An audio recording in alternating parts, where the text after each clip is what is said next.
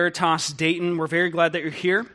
If you want to open your Bibles with me, we're going to be looking at 1 Corinthians 15. 1 Corinthians 15, uh, specifically verses 35 to 49. A, that's a text that we're going to be looking at over the next two Sundays, this one and the next Sunday.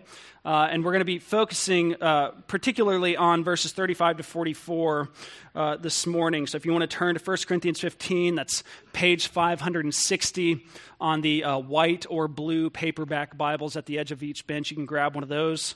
Turn to page 560, 1 Corinthians 15. 15 is the chapter number, that's the bigger number on the page. And then uh, verses 35 to 49, those are the smaller numbers in between the sentences. Uh, so that should uh, get you where you need to go. Uh, um, you received this morning when you walked in a bulletin, and inside of that bulletin, there's a connect card. Uh, we'd love for you to just take a moment, fill that out. Uh, let us know how we can be praying for you. Let us know how we can get in contact with you, and and uh, and let us know how we can uh, get connected with you in order to to uh, get you involved with what God is doing here in our church family. We'd love to be able to pray for you and, and meet with you and, and speak with you. Uh, so please take a moment to fill that out. All right, let's dig into 1 Corinthians 15. If you want to stand with me for the reading of God's holy and precious word. This is what the Spirit says to you, church. Listen with reverence and with joy. But someone will ask, How are the dead raised? With what kind of body do they come? You foolish person. What you sow does not come to life unless it dies. And what you sow is not the body that is to be, but a bare kernel, perhaps, of wheat or of some other grain.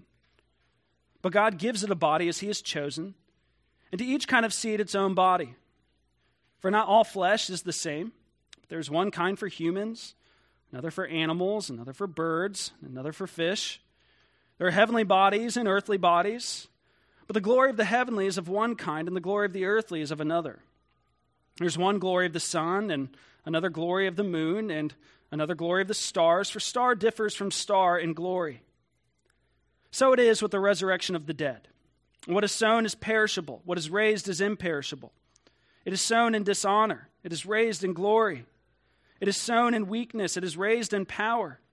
It is sown a natural body, it is raised a spiritual body. If there is a natural body, there is also a spiritual body. Thus it is written the first man, Adam, became a living being, the last Adam became a life giving spirit. But it is not the spiritual that is first, but the natural, and then the spiritual.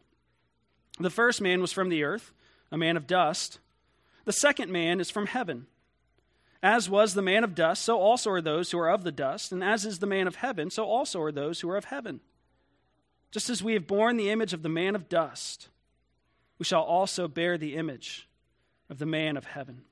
This is the word of the Lord. Thanks be to God. Let's pray together. Father, we give you thanks for your, your sovereign, powerful grace. Your grace that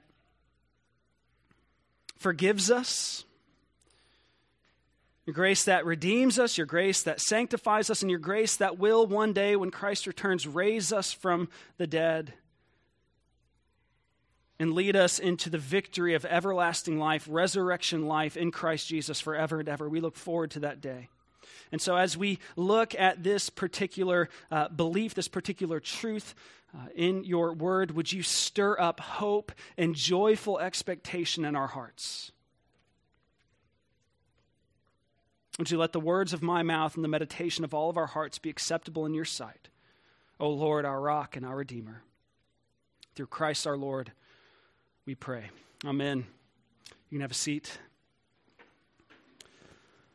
Well, Christian, uh, what we've been considering in 1 Corinthians 15 for the last several weeks is that um, you are not fully saved yet. Um, your salvation is not yet complete. Uh, and what I mean by that, of course, is not that your salvation isn't fully secure. What I mean by that is, is not that your salvation hasn't been fully won, but until we experience what we've been reading about in 1 Corinthians 15, we aren't fully saved. Until we experience the resurrection of our bodies, the glorification of our bodies, and we're standing on this earth in its glorified state, we will not be fully saved. Full salvation includes the entirety of our person, including our bodies. And that's what the resurrection of the body is all about. I should say that it is as good as done. Paul speaks of it in, in Romans 8 31 that our, our resurrection, the glorification of our bodies, is as good as done. When Christ died on the cross and said, It is finished with his last breath, he truly secured and purchased our full salvation. When he rose from the grave three days later, he was raised as the first fruits of our full and complete salvation. When Christ sent the Spirit into our hearts, the Spirit came, as Paul says in 2 Corinthians 5 5, as the guarantee, the guarantee of our resurrection, of our complete and full salvation. But until the resurrection of our bodies takes place, there's still something incomplete. Our salvation is already and it's not yet. It's as good as done, but there's still more to come. And that more to come is the resurrection of our bodies and the life everlasting. Now, unfortunately, Many Christians today are largely unfamiliar with this, this most precious truth, this most precious and sacred truth in the Christian faith. There's, there's, there's uh, this, such, uh, this is such an, an essential part of our faith as Christians, though, that, that one could hardly call themselves a Christian if this is not what they set their ultimate hope and expectation on. That's why Paul writes this chapter to the church in Corinth. That's why he writes uh, about this particular subject all throughout his, his other letters. That's why uh, the ancient Christian creeds lay out the basics of our faith, and they include this doctrine. In the Apostles' Creed, we say, uh, We believe in the resurrection of the body. In the Nicene Creed, we say, We look forward to the resurrection of the dead and, and the life and the world to come. This is, the most, this is a most important belief of the Christian faith one that we would do well to focus on a, a, great deal more than we often do, one that should fill our vision and our imaginations, should stir up hope and joy and peace in this life within us. And yet, this belief also creates some big questions for us, doesn't it? Uh, what are our bodies going to be like when we are raised? Are, are they uh, going to be new bodies? Are they going to be the same bodies we have now? Are they going to be completely new? What's the, what's the world going to be like? When is, it, when is this all going to take place? Questions like those and maybe others. And at this point in Paul's letter, he kind of takes a turn to start engaging some of those really important questions. Uh, particularly this morning, we're looking at 1 Corinthians 15, uh, uh, verses 35 to 49. We're, we're going to look uh, particularly go up to verse 44. And then next week, we'll, we'll tackle verses 45 to 49. But this morning, we see Paul engaging this question What are our bodies going to be like when Christ returns and raises us from the dead? Are they going to be the same bodies as we have now? Are they going to be different? What, what's, what, what, what, what are our bodies going to be like? And what we see from Paul here is that there is continuity and there's discontinuity with the way that our bodies are now and as they will be when he returns. In one sense, our resurrected bodies are going to be these very same bodies that, that they are now. But in another sense, they're going to be transformed, so transformed, so glorified, so different that in another sense, they won't be the same. And even in the way that Paul answers these questions, there remains uh, uh, some mystery. It, it seems perhaps that our imaginations just cannot fathom the glories that Christ has, uh, has uh, uh, on hold for us at the resurrection of the dead. There's, there's just some sense in which our imaginations can't fully comprehend what is to come. And so the big idea that we're considering that Paul is communicating is this this morning when we are raised from the dead, our bodies will be imperishable and unimaginably glorious. When we are raised from the dead, our bodies will be imperishable and unimaginably glorious. And we'll look at that as we consider resurrection questions, resurrection pictures, and resurrection promises. Resurrection questions, resurrection pictures, and resurrection promises. First, resurrection questions uh, Paul begins this portion of Scripture in verse 35 by anticipating some, uh, some potential questions that some of the Corinthians might have. He writes, But some will, someone will ask, How are the dead raised, and with what kind of body do they come? Now, uh, as we've made clear, as we've been walking through 1 Corinthians 15, the Corinthians were not denying Christ's bodily resurrection. Uh, the issue that Paul is addressing here, which is very serious, uh, is, is the issue that uh, some of the Corinthians were denying our bodily resurrection that we will receive when Christ returns to the earth. Uh, so these questions aren't questions concerning the possibility of a bodily resurrection. The, Corinthian, the Corinthians didn't have a problem believing the supernatural, they believed in Christ's resurrection. Uh, as you would know, if you've read 1 Corinthians, the Corinthians were kind of obsessed with the supernatural. Um, they, they, they, they weren't skeptical about the possibility of a supernatural event like the resurrection. Rather, in the questions that Paul is bringing up here, he's anticipating that the Corinthians would have concerns about what, resurre- what our resurrection bodies would be like. Uh, remember, the Corinthian Christians were brought up in and steeped in this Greco Roman culture and world, uh, a, a, culture that by and large had a negative view of the human body uh, and of the material world. The majority of people thought that the material world was, was something to escape from. Uh, the majority of people thought that the body was the source of, of human sinfulness. Therefore, they saw death as a, as a way of escape. They believed that death was the soul's escape from the prison house of the body. Uh, they didn't just believe that, that physical matter in the body was unimportant, which would be bad enough. They had a sort of disdain for the human body. They thought it was bad. And the Corinthians knew that they grew up in this kind of culture. They grew up hearing this kind of theology, being entrenched in this kind of worldview. Uh, they heard this kind of thing from their parents and from their teachers and from their religious leaders growing up. And so it's not, it's not hard to imagine that they had somewhat of a, a hard understanding, uh, a hard time understanding the, the Jewish and Christian idea of the resurrection of the body after their conversion. Therefore, a potential question that they might have when Paul starts telling them that uh, no, the physical realm is good, uh, God's creation, both physical and spiritual, is good, when he started telling them that God's physical creation would last into eternity and that we will live in resurrection bodies for eternity, a natural question that may arise with the Corinthians is what kind of bodies are they going to be? Uh, you, you, say our bodies are going to be raised from the dead, just like Christ's body was raised from the dead. Okay, Paul, but, but what are they going to be like? And that's a fairly natural question to ask, isn't it? I'm, I'm betting that you've been wondering that yourself as, as we've been walking through 1 Corinthians 15. Uh, you, I've been up here telling you, like Paul says here, that Christians, we Christians are going to be raised from the dead. Our bodies and, and, and spirits are going to be reunited, and, and we will live forever in glorified bodies on a glorified earth for all of eternity. And maybe you've been wondering, okay, what is that going to be like? And, and this may possibly be something you're asking because you're just, you're just not so sure that you like your body. Maybe you're even a little embarrassed about it. Maybe, maybe you're trying all the food, fitness, and fashion stuff and you continue to struggle with body image issues. Or maybe, frankly, um, you're getting older. You're getting older and, and your body just doesn't work the way that it used to. You used to be able to run and jump and play and help your friends move and wake up the next morning and do it all over again, be just fine. But lately, not so much. You play a game of, of pickup basketball and, and you're out of commission for like a week. Wrinkles and, and blemishes and, and hair is, is growing in all sorts of crazy places. Hair is growing out of places you didn't even think possible. You know, all of a sudden, your barber is putting his trimmers in your ears. It's just the craziest thing. This happens though. We, we get older and uh, we accumulate injuries and we, we birth children and our bodies, they sag and they break down and they smell. Maybe you're, you're dealing with some sort of illness or pain in your body, some sort of injury in your body. For some time now, you're waking up every morning just yearning for some sort of freedom or relief from this. Whether it's one of those sorts of struggles or another one, you're, you're just thinking uh, being raised from the dead, spending eternity as an embodied creature doesn't sound all that appealing. The suffering, the, the embarrassment, the aging that we face in our bodies can, can sometimes make it hard to understand how the resurrection of our bodies can be a good thing, be good news. Or maybe it's not that. Maybe you're actually, you're really enjoying life in the here and now, and you're, you're very comfortable. Maybe you don't suffer much at all. And, and if you're honest, you'd be happy if life went on like this uh, with some minor changes forever and ever.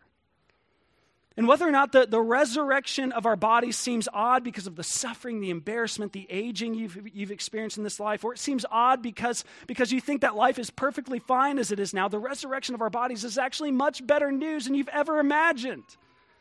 As Paul says in 1 Corinthians 2 9, no eye has seen, no ear has heard, the heart of man has never even imagined what God has prepared for those who love him and the resurrection of our bodies. You see, because the resurrection of our bodies and His establishing the new heavens, the new earth, isn't God completely doing away with the earth and world as we know it. Instead, it's Him making everything completely renewed, completely restored, completely resurrected forever. The biblical language for, for what God will do with our bodies and what He will do with this earth when He returns is He will glorify it. He will glorify it with His presence. Heaven will come down and become one with this earth. We read about that earlier. And the earth will be transformed into what it should have always been, should Adam have been obedient to his covenant with God. And so uh, understand there's continuity and discontinuity with our bodies as they are now and our bodies as they will be when Christ returns.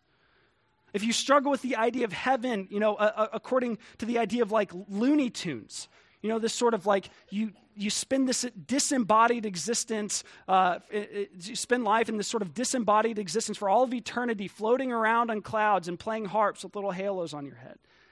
I, I, I used to I used to hate that idea growing up. That's what, that's what my, my vision of heaven was growing up. I hated that idea. I enjoyed eating food and playing football and rolling around in the grass. I, I, I enjoyed an embodied existence. I still do. I enjoy working and I enjoy hugging my kids and I enjoy eating peaches and drinking coffee. I love an embodied existence. And listen, the resurrection means that there's absolutely nothing wrong with that. There's, there's absolutely nothing wrong. We will continue to live that type of embodied existence forever. And that's, that's not just nothing wrong with it. It's actually a good thing. It's, it's a, a, a good and true part of our human nature. God created us to be embodied creatures that live an embodied existence. It's okay. It is not just okay, it's a good and righteous and holy thing to value that and to desire it. But we also recognize that our embodied existence as it is now is just not right. It's not as it should be. Our bodies fall apart and we feel ashamed of them and we ache and feel pain and we decay and eventually we die. And so I'm telling you that, that many, probably most of the things that are good and true and beautiful, are going to be carried into our future existence and our bodily resurrection we will experience all things that are good and true and beautiful in eternity. I'm, I'm, telling you that, that, that all that's not good, all that's not true, all that's not beautiful, all the sin and pain and tears are going to be done away with forever. All the former things are going to pass away. I'm telling you, there's, there's continuity and discontinuity with our bodies as they are now and as they will be at the resurrection. And that's not just me, that's what Paul is saying here. He goes on to give us some resurrection pictures that show us that there's continuity and discontinuity when it comes to the nature of our resurrection bodies. When the question comes up, what are our resurrected bodies going to be like? Paul responds by saying, Well, look around you. It's, it's written into the patterns and beauty of the universe. I, love what Martin Luther said once. He said, God not only wrote the resurrection on the pages of Holy Scripture, but on every leaf of spring. We're seeing it now as, as we do every year in Ohio. The, you know, spring kind of struggles to arrive in Dayton, Ohio. Uh, every year, fall and winter, the leaves fall from the trees. The trees basically die every single year. You look at the barrenness and the desolateness of the trees during the winter here. And, and if you didn't know spring was coming, you would think that the trees were hopeless, that they were lost, that, that, that no life could come from them. But every spring, leaves begin to, to populate the trees again with a, a beautiful burst of green. It's a picture of resurrection. And Paul is offering similar pictures here. He talks about the way that sowed seeds, be, sowed seeds become trees, and how this is a picture of resurrection. He writes, What you sow does not come to life unless it dies. And what you sow is not the body that is to be, but a bare kernel, perhaps of wheat or of some other grain. But God gives it a body as He has chosen, and to each kind of seed its own body. Now, this is a process that that the Corinthians would have been familiar with, most people in the ancient world would have been, uh, because most of them would have had significant experience, a, a significant amount of personal experience with farming and gardening. And some of you can say the same, and most of us uh, city dwellers can't. Some of us can't keep anything green alive in our house. But the process is, is simple enough. You probably learned it in your third grade science class. Uh, students here at Ruskin are probably learning this. Uh, but what do you do with a seed? You, you sow it, you bury it in the ground, and it, and it dies and it's destroyed. Its present state as a seed is destroyed. And in so doing, it, it germinates. When the seed uh, uh, gives way to death, it begins to grow into a plant or a tree or a crop, depending on the type of seed that you plant. And by the way, this is just a, a little side note. This is why Jews and, and Christians have always preferred the method of burial when it comes to disposing of our corpses in a safe and sanitized way. Uh, it's not that God can't raise up a corpse that has been buried and turned into ash. He, he, uh, he, he can, uh, that has been burned and turned into ash, rather. He can. Uh, he created us from dust in the first place. He is sovereign over every speck of dust in the universe, even that of our decomposed bodies. Uh, but it's what the people of God have done uh, ever since the times of Abel and Abraham because this symbol is important. The, the body is sowed into the ground at death, just as a seed is sown into the ground. And just as seeds die and become something more glorious and more beautiful than they ever were before, our bodies will be raised to a glorious new kind of existence. I remember uh, seeing this when, when I was 15 years old. My family went on vacation to Sequoia National Forest. It's about four hour drive north of uh, LA in, in California. And uh, we stayed in this lodge there. And if you know anything about sequoias, they're just huge trees. They are massive. Uh, the biggest tree in the world is there at Sequoia National Forest. His name is General Sherman. Um, it's this tree. He's 275 feet tall and over 100 feet round at the base of the tree. Just a huge, massive tree. But consider this um, around 3,000 years ago, General Sherman was a little seed. Just a, a, little seed, a seed you could literally hold in your hand. Just a little seed, tiny little seed. A seed you could hold it just, and, and, and to get the point that Paul is making here, General Sherman, the seed, he, he was the seed that was buried in the ground and that died thousands of years ago. In one sense, General Sherman is that seed, but in another sense, he's also not that seed anymore, is he? Like, is, is General Sherman that seed?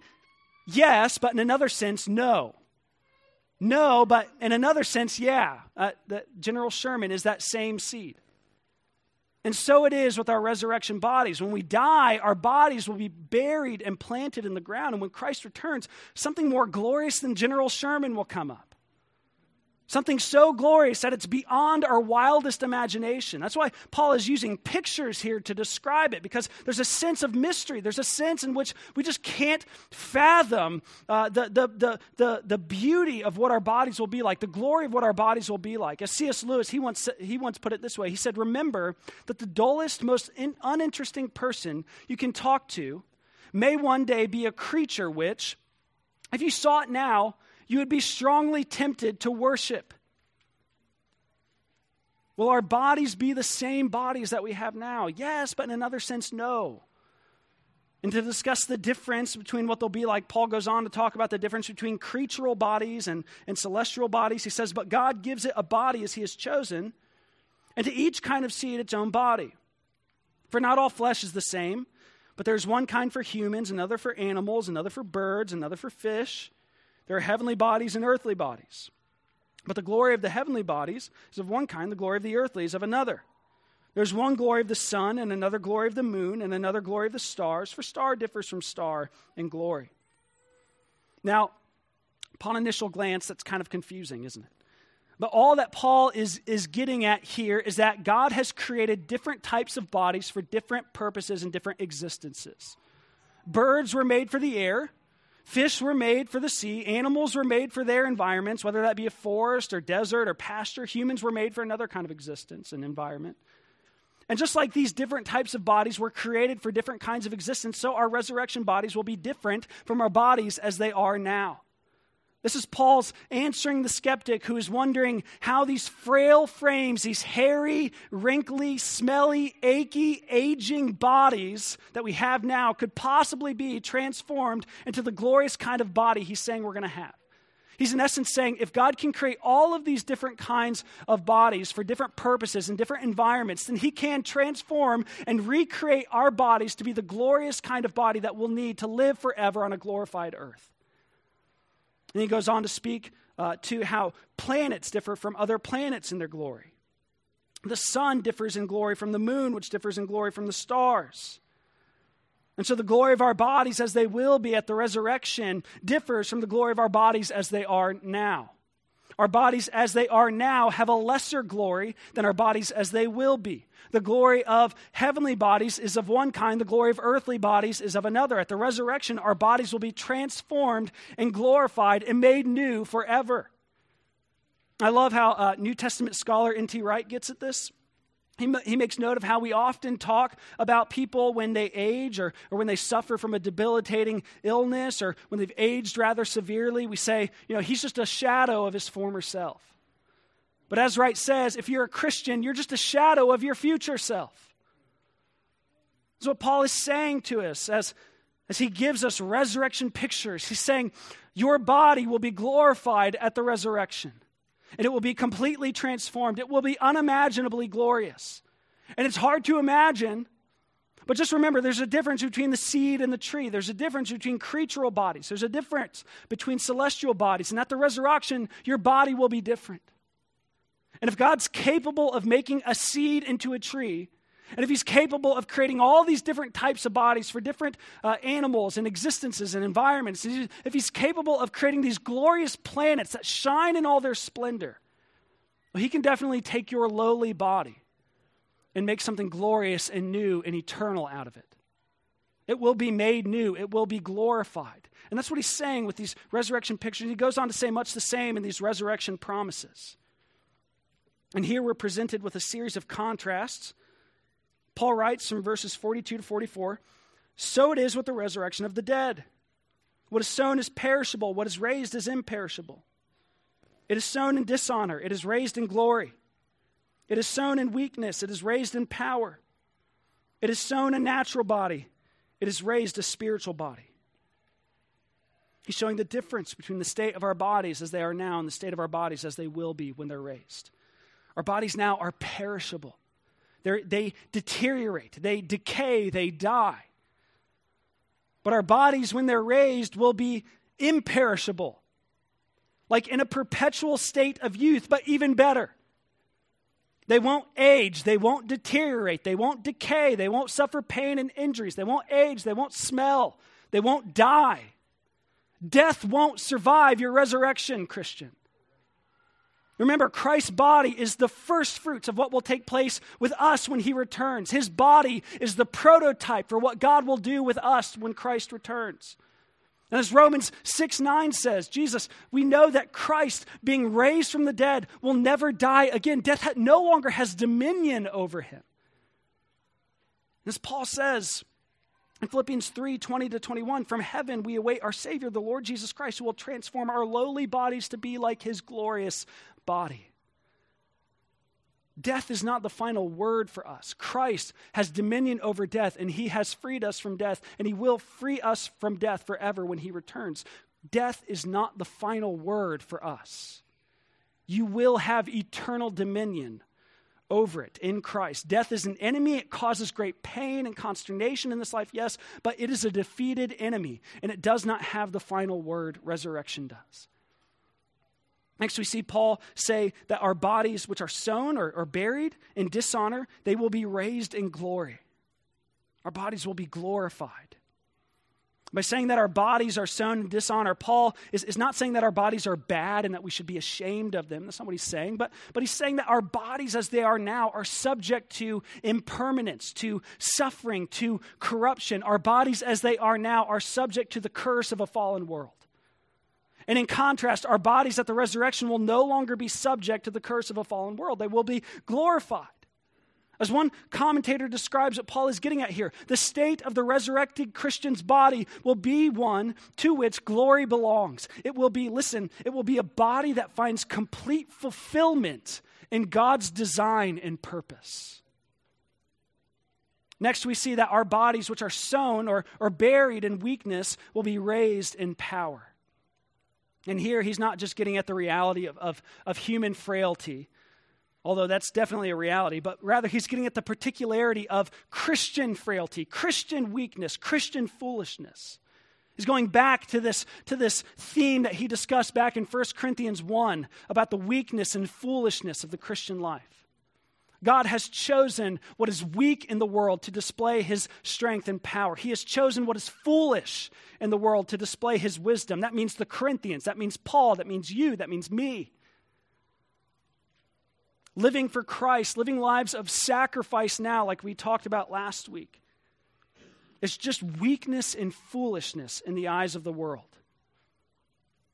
And, and, and, and maybe we don't know uh, actually know the fullness of this as Americans. You know, people may poke fun at us and they may say that we're on the wrong side of history because of our theology and ethics.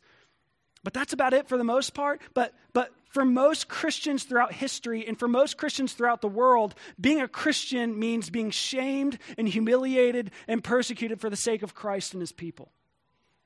And Paul most definitely experienced this. The Corinthians likely did. Many Christians still experience this. And our being raised in power at the end of the age is the vindication for a life lived in such a way. We're seen as weak, foolish people now, but we will be raised in power and vindicated when Christ returns and gives us the redemption of our bodies. Last contrast our bodies are sown or, or buried as, uh, as natural bodies, but they will be raised as spiritual bodies. This means that our bodies will be animated by the Holy Spirit. And don't be confused by this because, you know, many of us have been taught bad theology, therefore we automatically assume that material and spiritual are antonyms. Therefore, we, we often we, we think that when Paul says we're going to be raised as spiritual bodies, we think of some sort of immaterial kind of existence. But that's not what Paul is saying. Uh, interestingly, the root, tra- uh, the root word translated as natural here is the Greek word from which we get English words like psyche or soul. Some translators even translated this phrase here as it is sown a soulish body, it is raised a spiritual body. Or several commentators really celebrated the way that the complete Jewish Bible translation puts it. Uh, it says, when it is sown, it is an ordinary human body. When raised, it will be controlled by the Spirit. So you see the contrast he's getting at here. He's saying right now our bodies are controlled and animated by and subject to our souls. And our souls tend to be sinful and marked by wrong desires and urges and passions. As early church father Augustine said, he said, it was not the corruptible body that made the soul sinful, it was the sinful soul that made the body corruptible. But when our bodies are raised, they'll no longer be subject to our sinful souls. When we are raised, our bodies will be animated by and controlled by and subject to the Holy Spirit. And He will fill and transform our bodies in such a way as to complete the transformation that He began when He filled us in the first place. There will no longer be any war between sinful desires and righteous desires. There will only be desires, the desires and the fruit and the affections and the fullness of the presence of the Holy Spirit. We will be fully animated and controlled by the Holy Spirit. And that doesn't mean that we'll become less of ourselves. That means that we'll finally be our true selves. We'll finally be the people that we were meant to be, created to be, redeemed to be. We'll finally be the people, the human beings that God created us to be.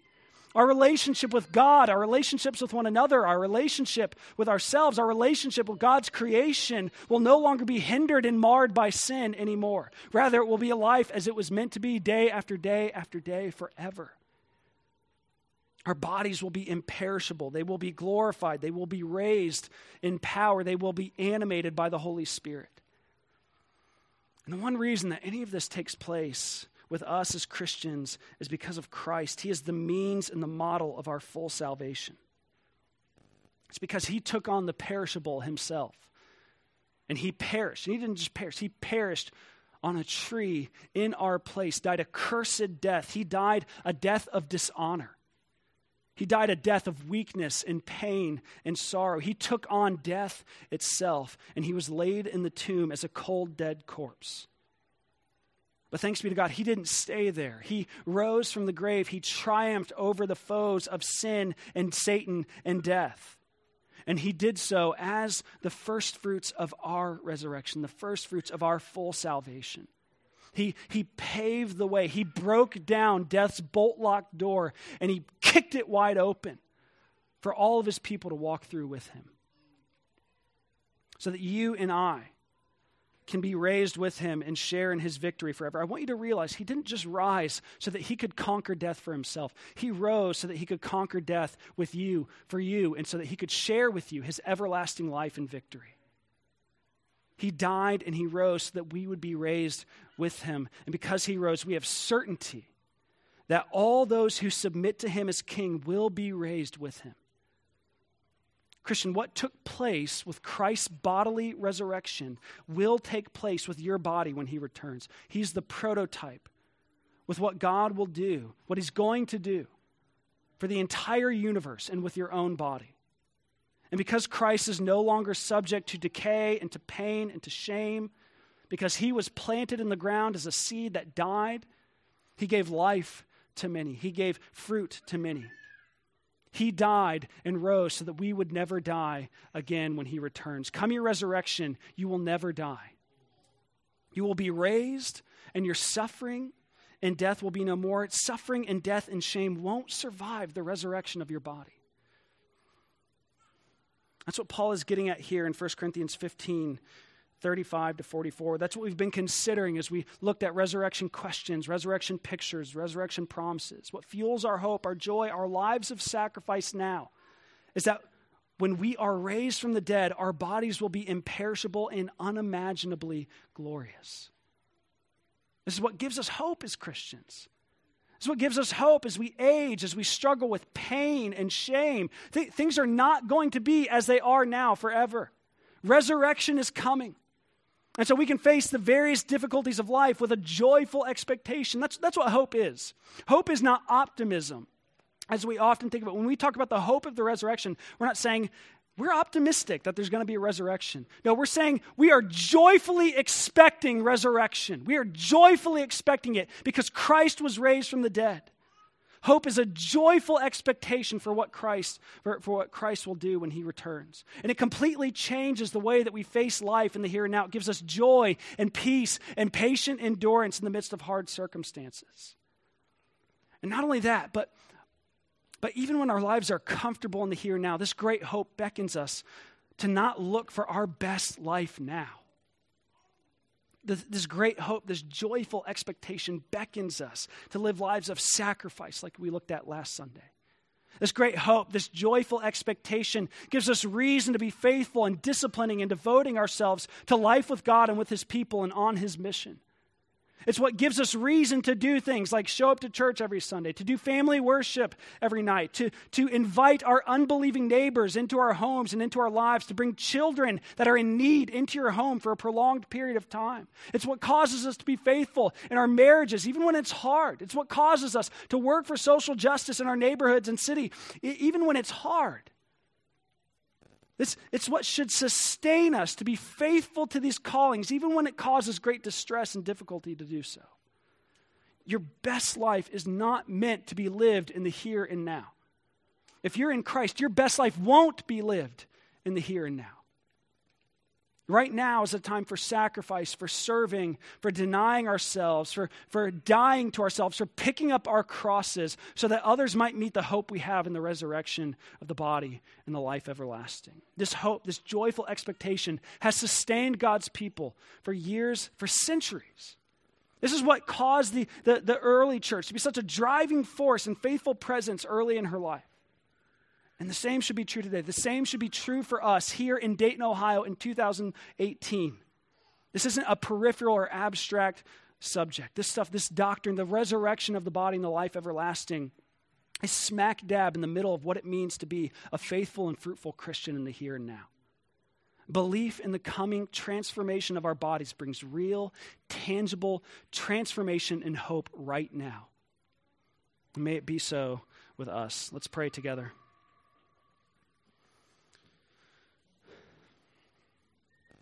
Father, would you stir up hope within us? Would you stir up joyful expectation in us? Not mere optimism, but a life of joy and peace and patient endurance in the here and now. Because we know, because Christ was raised from the dead, we will be too when he returns. Would you help us to would you, would you spark our imaginations? Would you stir up our imaginations and the vision that we have for the life in the world to come?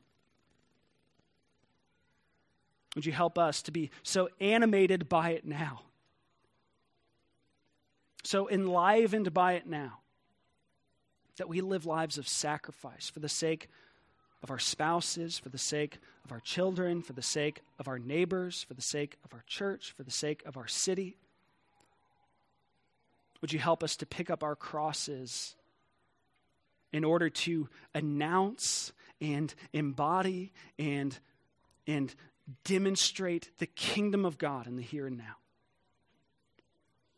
And Lord, we need your help in that. So, do you be at work within us now, this word that has been spoken, and as we uh, celebrate baptisms and the Lord's Supper? Would you stir up that hope within us with these pictures that we're going to enjoy here in a few moments? These pictures of, of resurrection life and new life. We thank you, Lord, and, and, and we trust you. And you are the source of our hope and our joyful expectation. Through Christ our Lord, we pray. Amen. We're going to sing before the throne, and after we do that, we're going to celebrate a couple of baptisms. And we love getting to see that. We love getting to see it. And so it's something that we want to invite all the children in and all the family ministry servants into. And so we ask at this time that if you dropped off your children in the family ministry classrooms, that you would go and get them. We want everyone to be able to be in here together. So if you would stand with us as we sing, and if you have children back in the classrooms, please go get them now.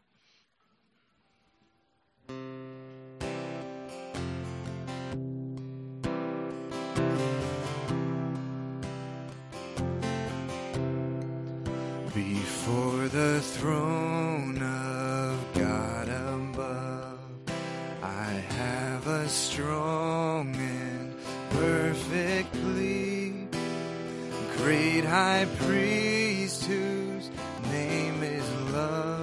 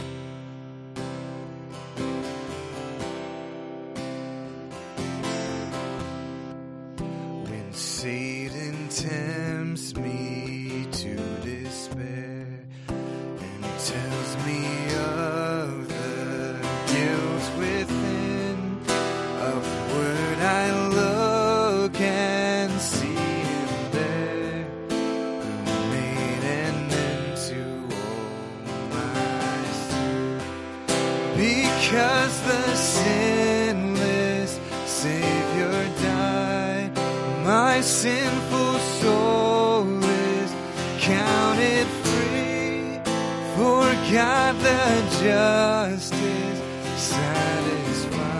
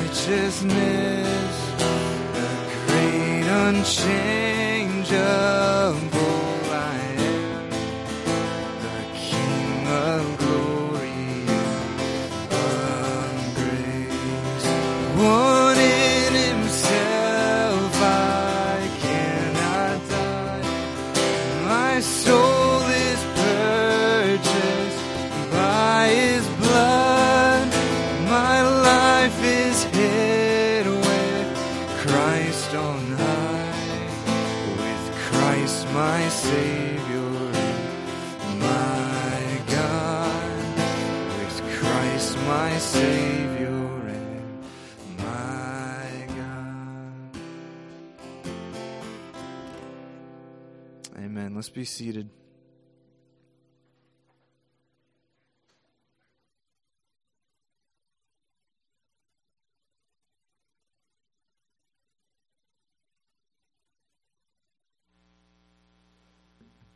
Amen.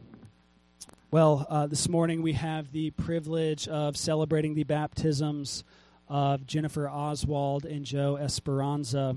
Uh, they've responded the call of the gospel by repenting of sin and by faith trusting in the death and resurrection of Jesus for salvation.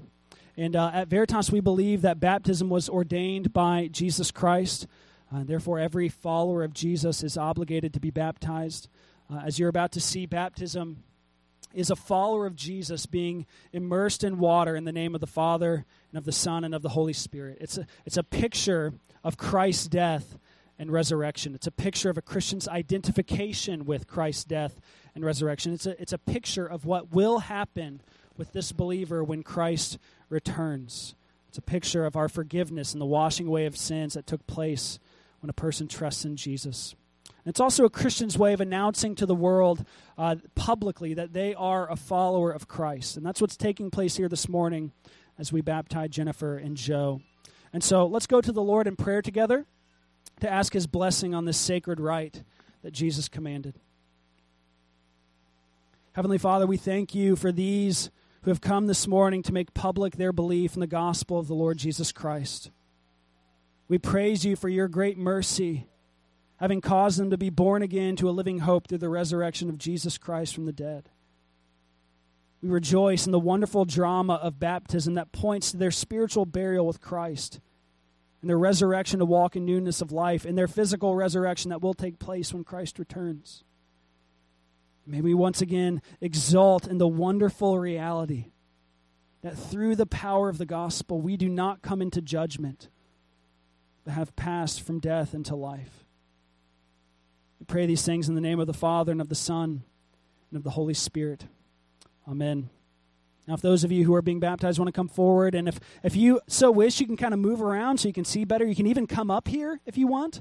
Uh, you don't have to stay in your seats. Feel free to come up so you can get a, a better view of what's uh, going to take place. We're going to hear from Joe and from Jennifer uh, their stories, and they're going to profess the Apostles' Creed, and we're going to baptize them. So come on up.